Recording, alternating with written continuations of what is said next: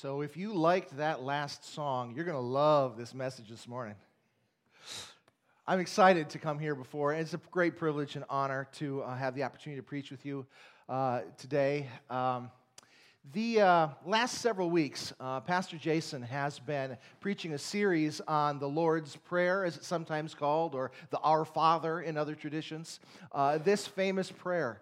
And he has spoken to us about the intimacy of that prayer, the personal nature of that prayer, the, the necessity of that prayer, the power of that prayer, the example of that prayer to shape and mold our hearts as we build a relationship with God. But if there's one thing that I have learned in 27 years or so of following Christ, it is that no matter how good the teaching is, no matter how true the words are, or how much they might penetrate the heart, there is way too often this disconnect between the things that I know are true and the things I actually do.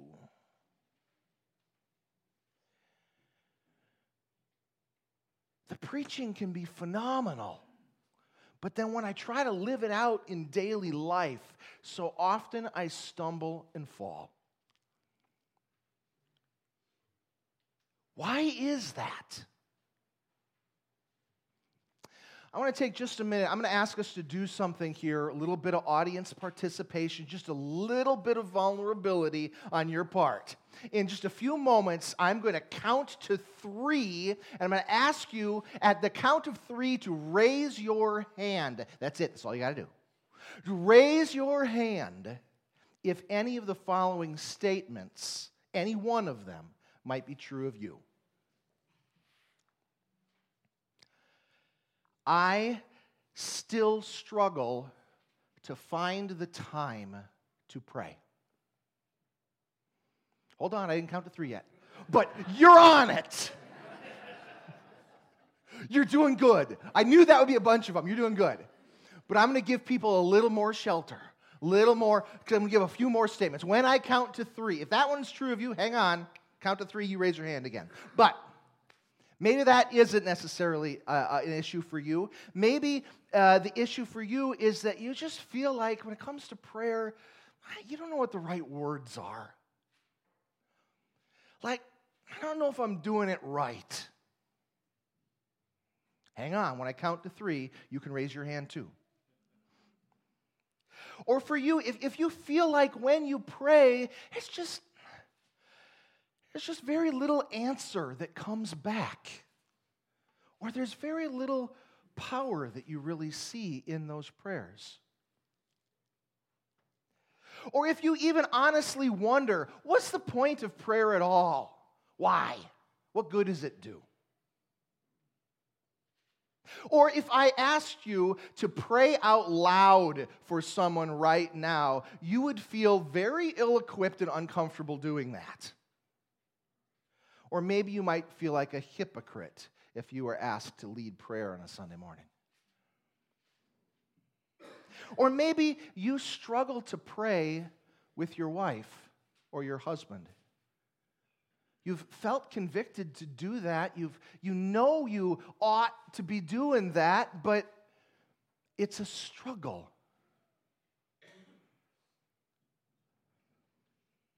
And sometimes that time of the day comes when you think maybe you ought to be praying with your spouse and you just wish they'd roll over and go to sleep so you don't have to feel the pressure to do it. Why is that? Or if for any reason, any reason at all, you just feel like your prayer life is not where you want it to be today.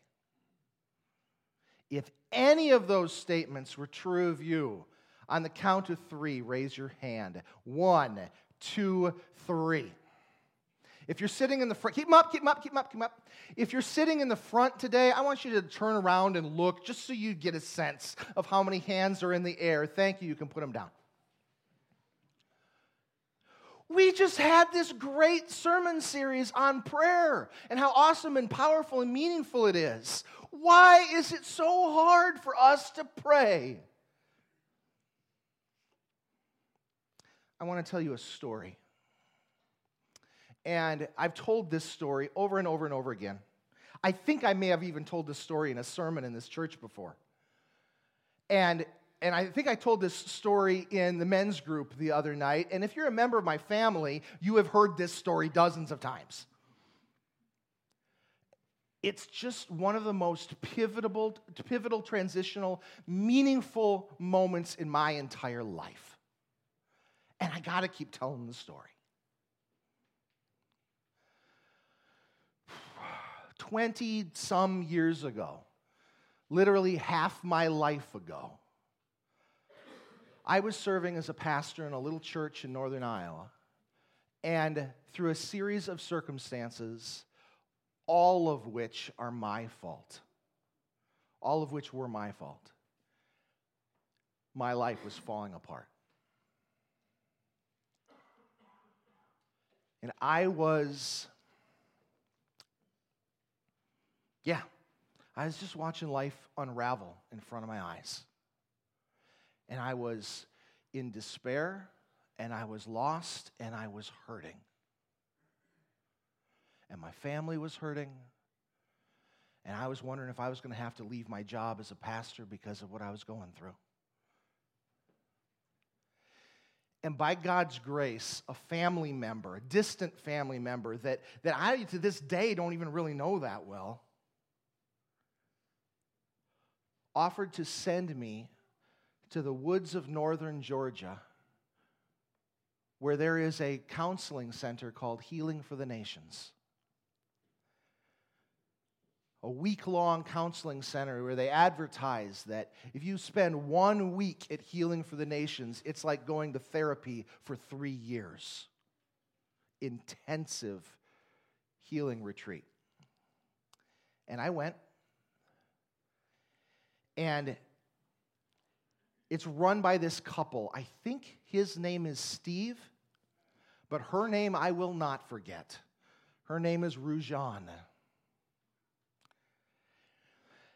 And very early in that very intensive week of counseling, Rujan was, was uh, leading a teaching on the idea of this, uh, of how shame tears us up inside and causes us to do the very things we don't want to do and prevents us from doing the things that we do want to do. And it was a big teaching on shame.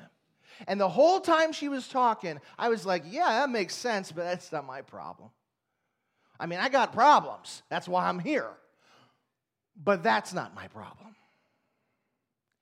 And after the teaching was over and there was a little bit of downtime, I still remember, I can see this picture in my head. There was this doorway passing from one room to the other, and I was walking in this doorway, and Rajan is walking towards me, and we kind of stopped there in the doorway. And I said to Rajan, I said, Rajan, I'm confused about something. I heard all this talking, this, this, teaching on shame, and it just didn't really resonate with me. And I asked you the question Is it possible that shame isn't my issue? Or am I just lying to myself? And I still remember she reached out her right hand and put it on my right shoulder. So it was kind of crossed like this, see, right? As she walked past me. But before, right when she put her hand on my shoulder and before she walked past me, she looked me in the eyes in all genuineness and said, You're just lying to yourself. And walked away.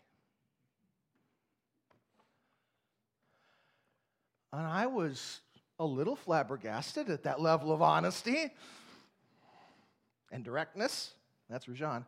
Um, but that was like, her saying that to me was like, like a maple tree and putting a tap in the maple tree.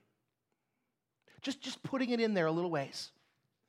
Because within the next 24 hours, one more teaching session was like a hammer tapping it a little deeper. And one more devotion time was like a hammer tapping it a little deeper. And one more prayer time was like a hammer tapping it a little deeper until it hit a vein. Within 24 hours, I was on my floor. I remember on the floor. I remember that red carpet. I was on my floor, on the floor. Tears are flowing out of my eyes, and the words that are coming out of my mouth is, "Oh God, it's shame. It's all shame. Oh, I knew it was shame. She was absolutely right. I was lying to myself.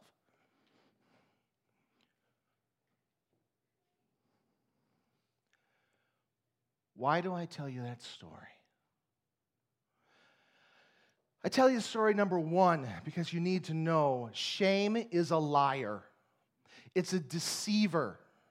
It likes to hide behind everything else. Even when the spotlight is shining right on shame, you might look right at it and just like I did say, Yeah, I don't think that's shame. Is it possible that it's not shame or am I just lying to myself?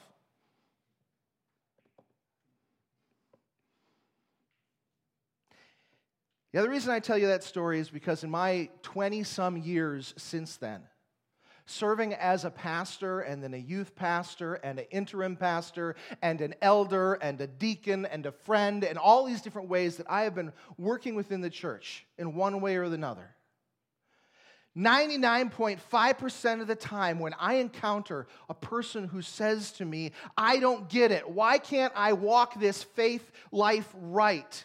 Why? What's getting in the way of my freedom? What's getting in the way of my healing? What's getting in the way of my relationship with God or with my spouse? 99.5% of the time, the answer has been shame. The guys right now are going through a series on addictive, the addictive nature. And what fuels the addictive cycle, the addiction cycle, guys, you know, is shame. When people confess that they can't do what they want to do, and the thing that they don't want to do, that's the thing they keep on doing. The reason is usually shame. And if that phrase sounds familiar, it's because I actually got it from Romans chapter 7. In verse 19, Paul is writing, and he says, For what I do is not the good that I want to do. No, the evil I do not want to do. This is the thing I keep on doing. And then it's just a couple verses later when Paul gets to the ultimate expression of shame. He says in verse 24, What a wretched man I am. Who will rescue me?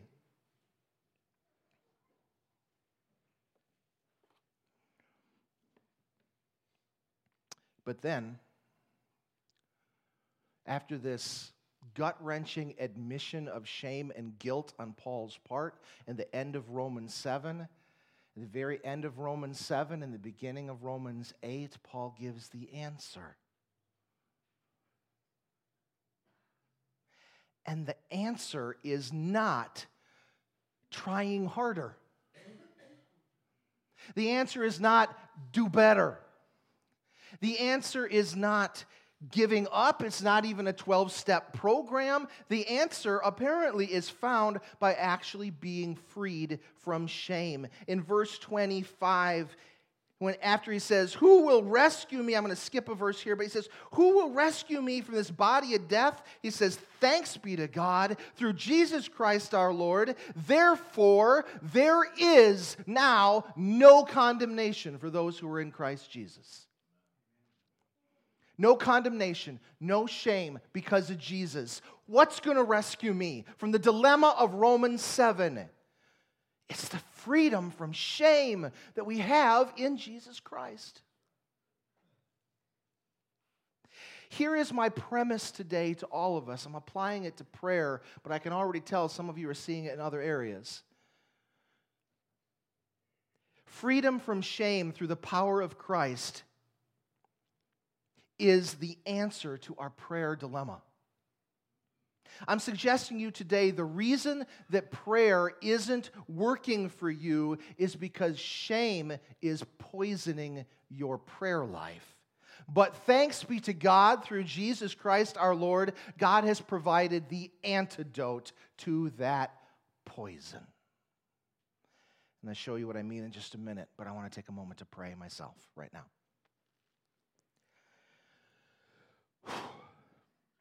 Dear God, oh, I'm just, I'm, I'm getting a little worked up just remembering the punch in the gut Rujan's words were to me 20 some years ago.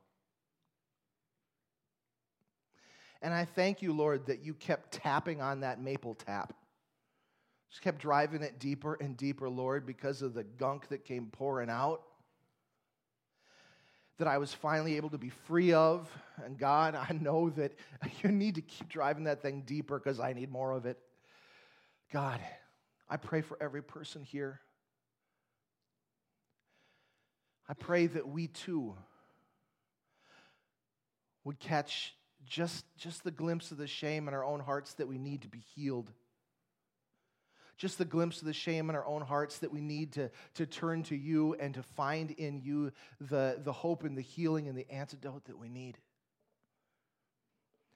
And God, I pray that though we're pounding on hearts this morning, I pray that my words would be gentle, and I pray, Lord, that your spirit would lead us in grace and mercy to where we need to be.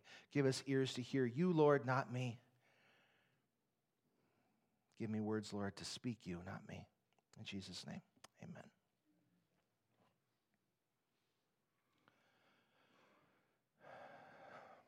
So, how is it then that shame poisons prayer specifically? Remember that shame likes to masquerade as something else. It's a liar, it's a deceiver.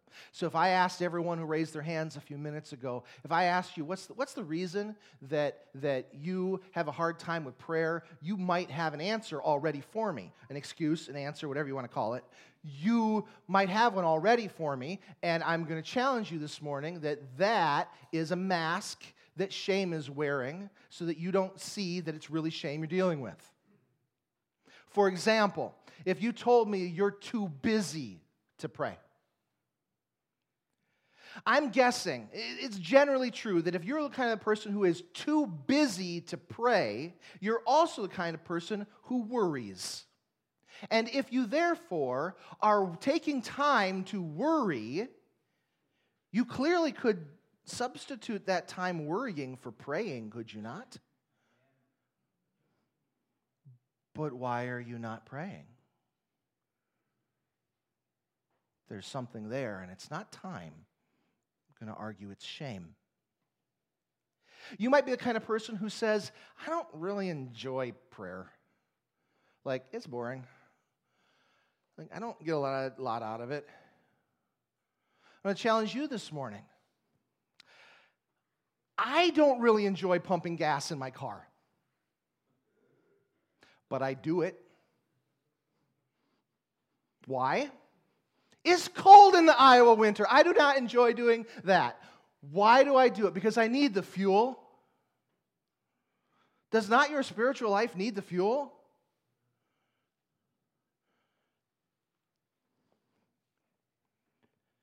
But I'm not praying. And I don't think it's not that you don't enjoy it. I think there's something about it that you're not enjoying. And I'm going to challenge you this morning that something you don't enjoy is the fact that prayer taps into and causes you to confront shame in a way that makes you uncomfortable, and that's why you don't enjoy it. But I'm going to go even a little deeper than that. Some of you say, might say, I, don't pray because because um, uh, uh, I don't know if my prayer is rightly worded or is I don't feel like I'm eloquent when I pray or I don't even know if I'm praying the right way. What is that? What is the fear that you can't pray good enough? Shame. Thank you. Some of you struggle to stand before God in prayer because you know that you have confessed to God the same stupid sin a million times and why even go to God? Because is He going to have patience with me to come confess the same sin to Him again and again? What is that fear of going to God because of how He might respond to you? Shame. Some of us aren't praying because we think the way that we live, if we were to pray, that would make us a hypocrite. What is that? Shame. Some of us, if we got down to it, we honestly thought or fear that if I prayed openly and it began this conversation with God, and I talked to Him and He talked back, I'm a little afraid of what He might say. What is that? Shame. For some of us, we know, because we've been going to church long enough, we know we're supposed to pray.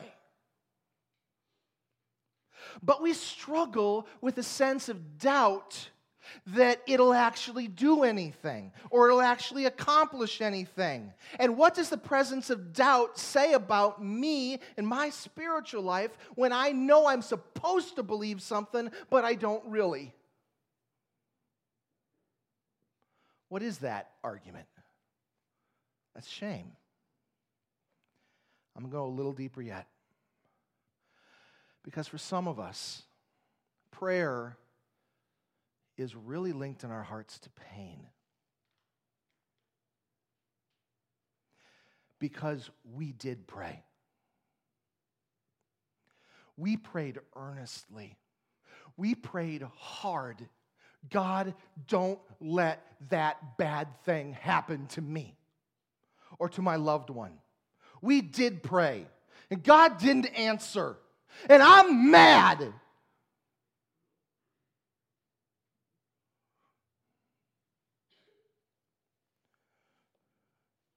But I'm going to challenge you this morning that what we think we're saying is, What's wrong with you, God, that you didn't answer my prayer? But what we're really saying is, God, what's wrong with me that you didn't answer my prayer.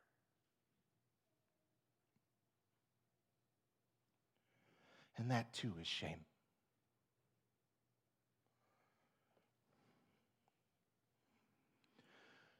It's my experience that if I ask those questions I asked earlier, the majority of the people in any congregation would raise their hands.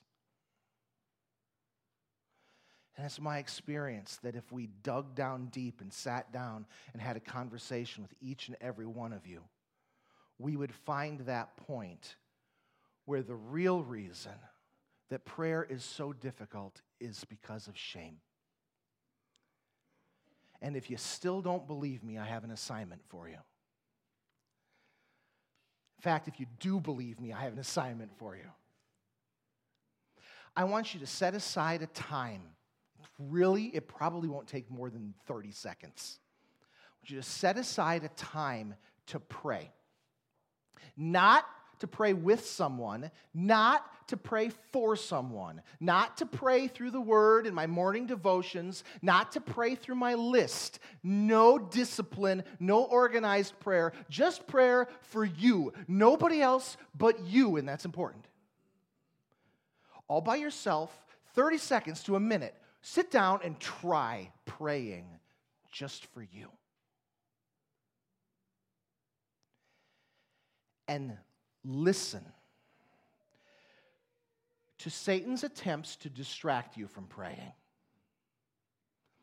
Probably, because you're going to catch your mind wandering.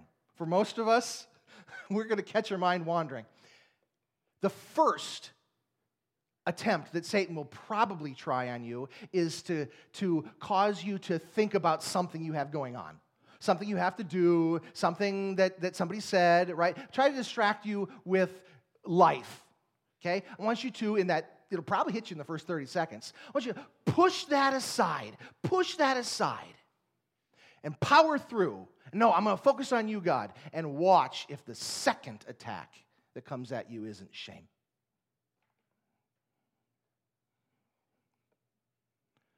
This morning, at 9 o'clock before the service this morning started, I tried it. I took my own assignment.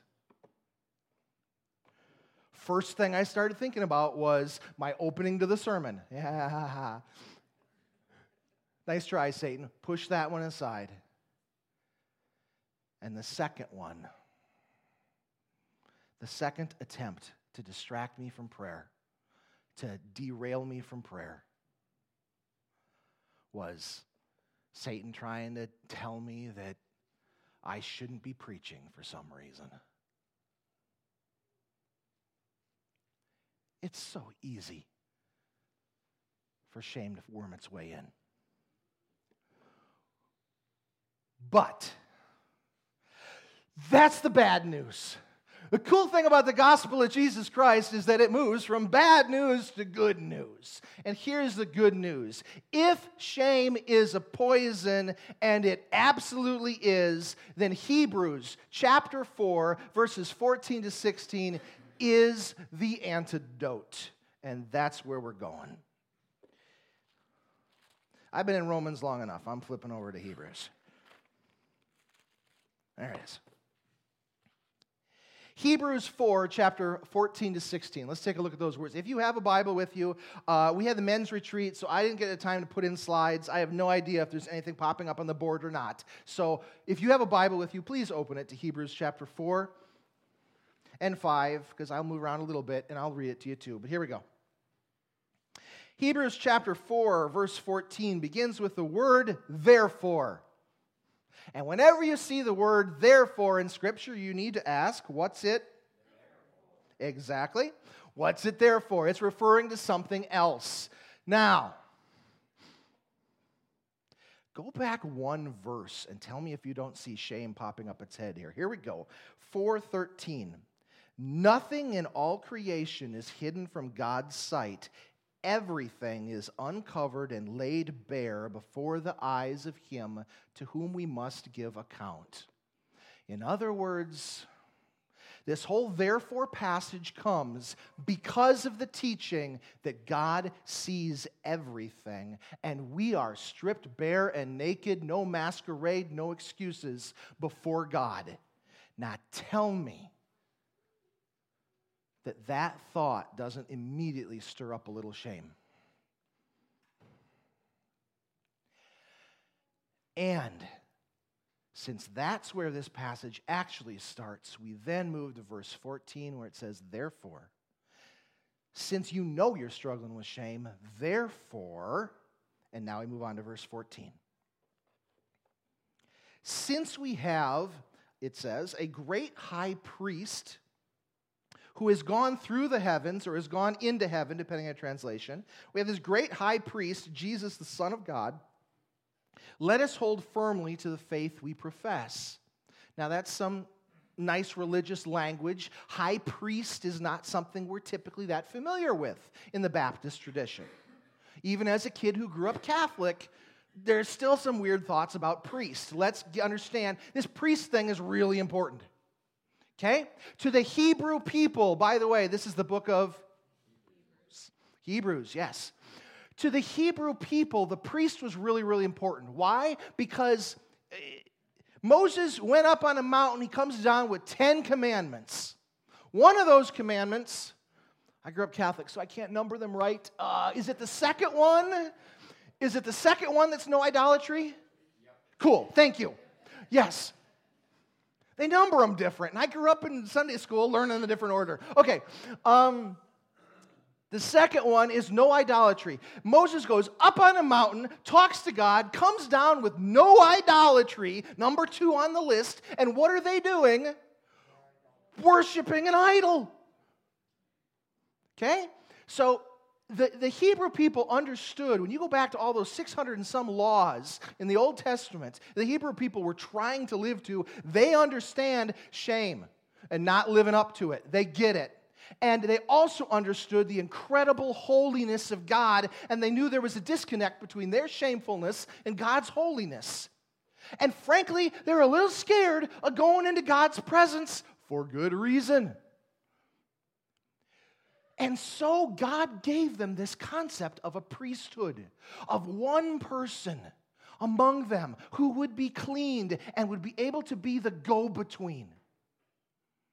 He could take the sin of the people before God and have it cleansed. And he could bring the word of God to the people. And the people didn't have to go directly into God's presence because that's scary. They would have someone who would go for them.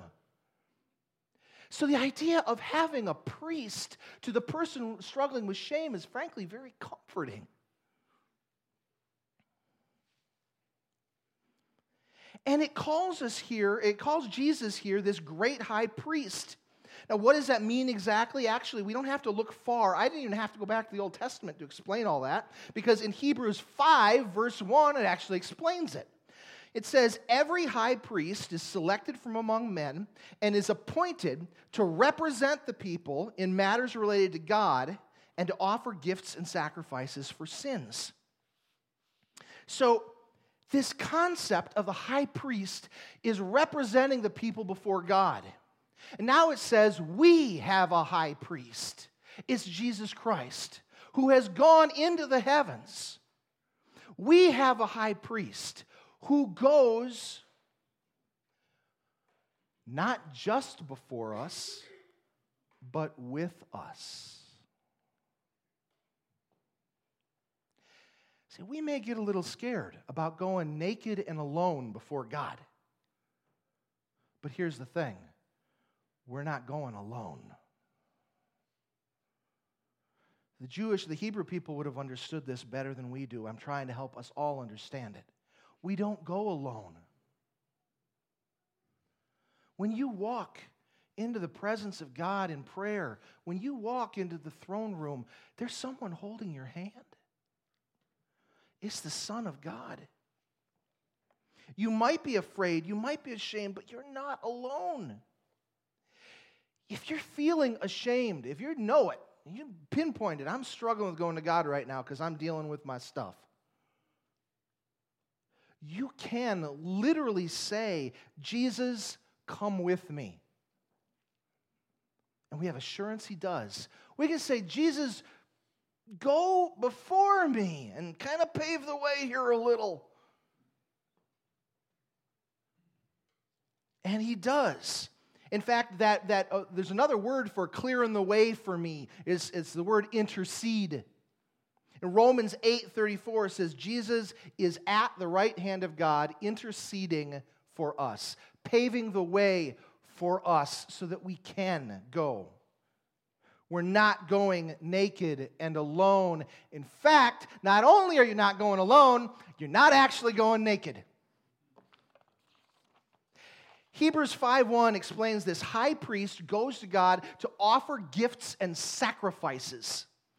The sacrifice, of course, is for our sins. Now, I know that in our wider culture today, this is a little bizarre, this idea that Christians are always talking about, you know, the blood of Jesus and blood of sheep and goats and this kind of, what is with the blood, okay?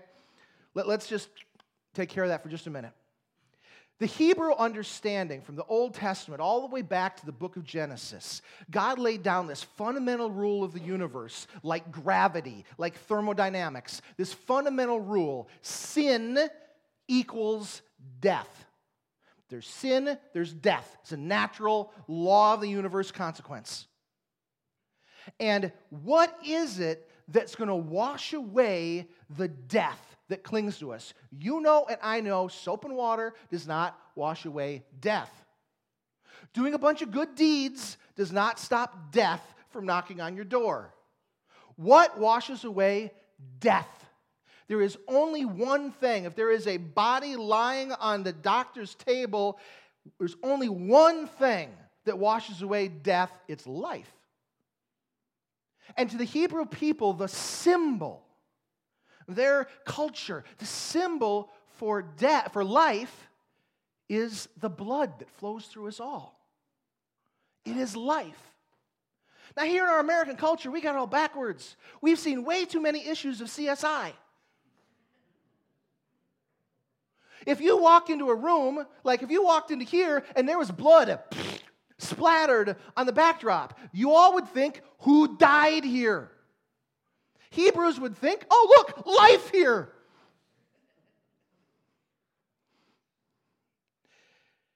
The concept of blood, don't be scared by blood in the Christian tradition. It comes from the Hebrew tradition. It's life, life that washes away death. That's why Christians sing, What can wash away my sin? Exactly. Exactly. See, that's what happens when a bad singer leads the people. What they get back is bad singing.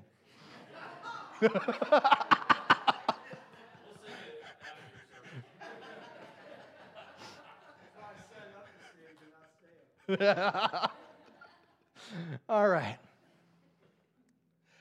So we have a priest who brought the sacrifice of life.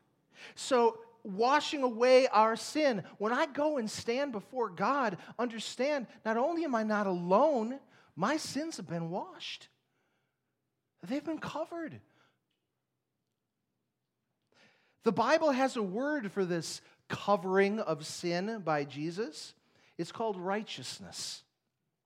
And the Bible tells us in Romans, in Philippians, and in Ephesians, and other places that when we receive Christ by faith, he wraps us in a robe, he clothes us in righteousness. We are literally wearing the Jesus bathrobe, and it covers all of our sins. Isaiah 61:10 puts it this way, prophesied about in the Old Testament. He has clothed me with the garments of salvation. He has covered me with the robe of righteousness. Whatever you are ashamed of has been washed in life. Whatever nakedness you fear has been clothed in righteousness. When you go to God, Jesus is your priest. He goes with you. He's gone before you. He clothes you. He cleans you. You're not naked and alone. In fact, you're neither naked nor alone. Every sin is covered and every shame is wiped away. This is why Romans 8 1 says, Therefore, there is now no condemnation for those who are in Christ Jesus.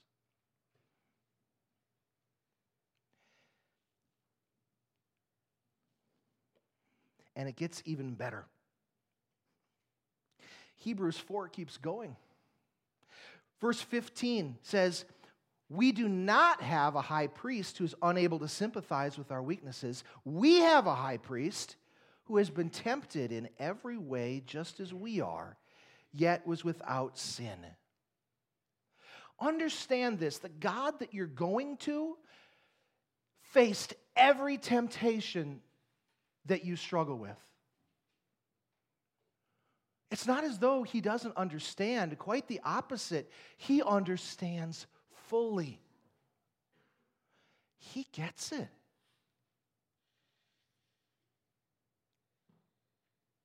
It's not as though you go before God and he says, You did what? You're worse than I thought. Shame on you. That never happens. Did you notice how easily my words flowed to shame on you, though? That just felt natural, didn't it? Shame is there. It's not how it is. When you entrusted your life to Christ as your Savior and Lord, you received Him as a high priest. He's with you, He's cleansed you, He's clothed you. And it says here, He doesn't shame you, He sympathizes with you. In other words, He gets it. And it says, furthermore, He has been tempted in every way. See, there's some of you right now, I know, some of us, I know right now, who have done things. And we're saying, yeah, I get it. I get the idea that Jesus washes away sins, but you don't understand what I've done.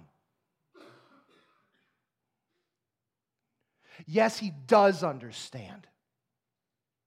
He gets anger and violence. He was tempted to do the same thing. He gets lustfulness and adultery. He was tempted to do the same thing.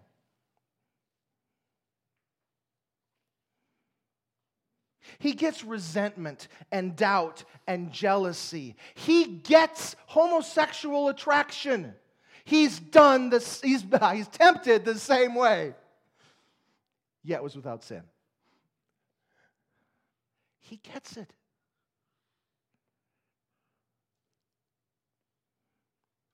Hebrews 5 2, just a little bit in that passage where it's describing what the priest does, it goes on too. It's like a parallel passage. It says, He is able to deal gently with those who are ignorant, ignorant and going astray, since He Himself is subject to weakness. Now, Jesus wasn't subject to weakness, but He was subjected to temptation. He is able to deal gently. Some passages, some versions say with compassion. He gets it. Don't you understand? There isn't anything you've done that's so bad he doesn't understand.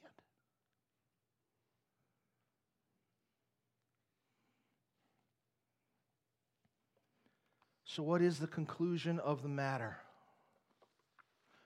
The conclusion is the next verse, Hebrews 4:16.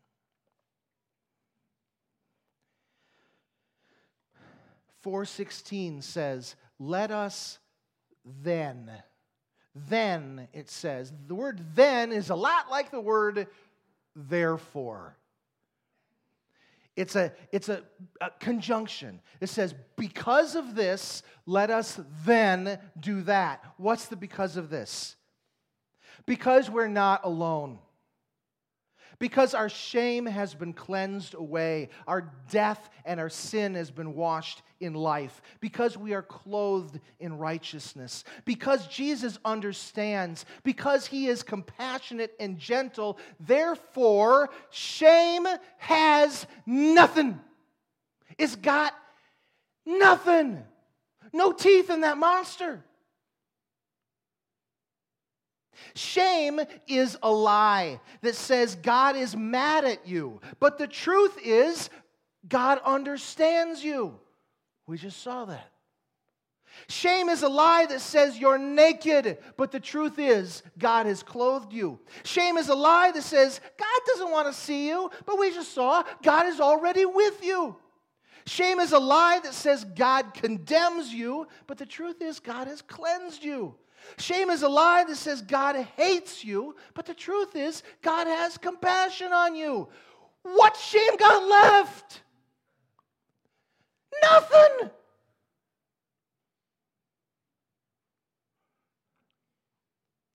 So let us then, it says, let us then approach the throne of grace with confidence. Confidence is, of course, the opposite of shame. But I want to tell you something really cool I found when I was studying this passage. The word there, confidence, is the Greek word paragea. Parasia, that's it. I, knew I wasn't going to pronounce that right. Parasia. It comes from two other Greek words. One is pas, which means say, and reo, which means anything. Let us approach the throne of grace and say anything. Lo and behold, this passage was about prayer all along.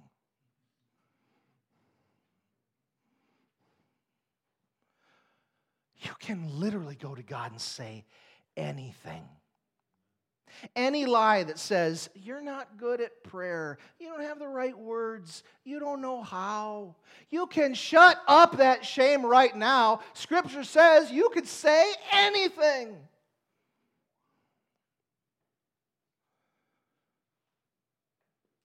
So, what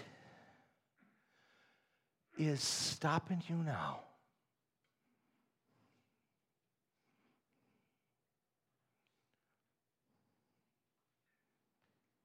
Nothing. Let's pray.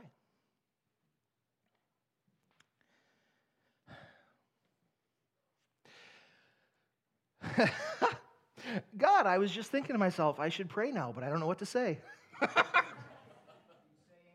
say anything. Amen. Oh, God. See, I just told a joke when I was supposed to be praying. This is good. Um, God, thank you. Thank you, thank you, thank you. That, that we're not naked and alone and clothed in our shame, but you are with us and we are cleansed and we are clothed in righteousness. Thank you, God, that you understand me. Thank you, God, that you know how easily I get distracted because you are tempted to be distracted too. You get it? Thank you, God, that we have confidence. And, and I didn't even finish that verse. It talks about some really good stuff in that verse I don't have time for this morning. Oh, God, it talks about grace and it talks about mercy and all this stuff when we need it, God. Oh, thank you. God, I pray for us all today here this morning, even if it's just a little bit or if it's a lot of it. Lord, set us free from the bondage of shame. Set us free, Lord, to love you, to pray with abandon. Say anything. In Jesus' name, amen.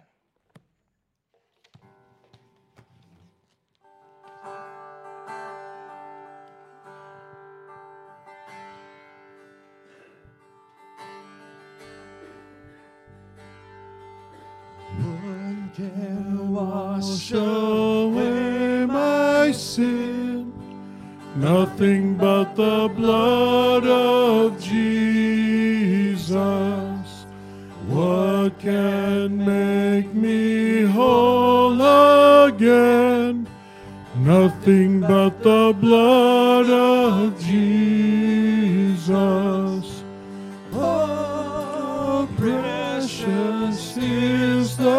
Flow that makes me white as snow.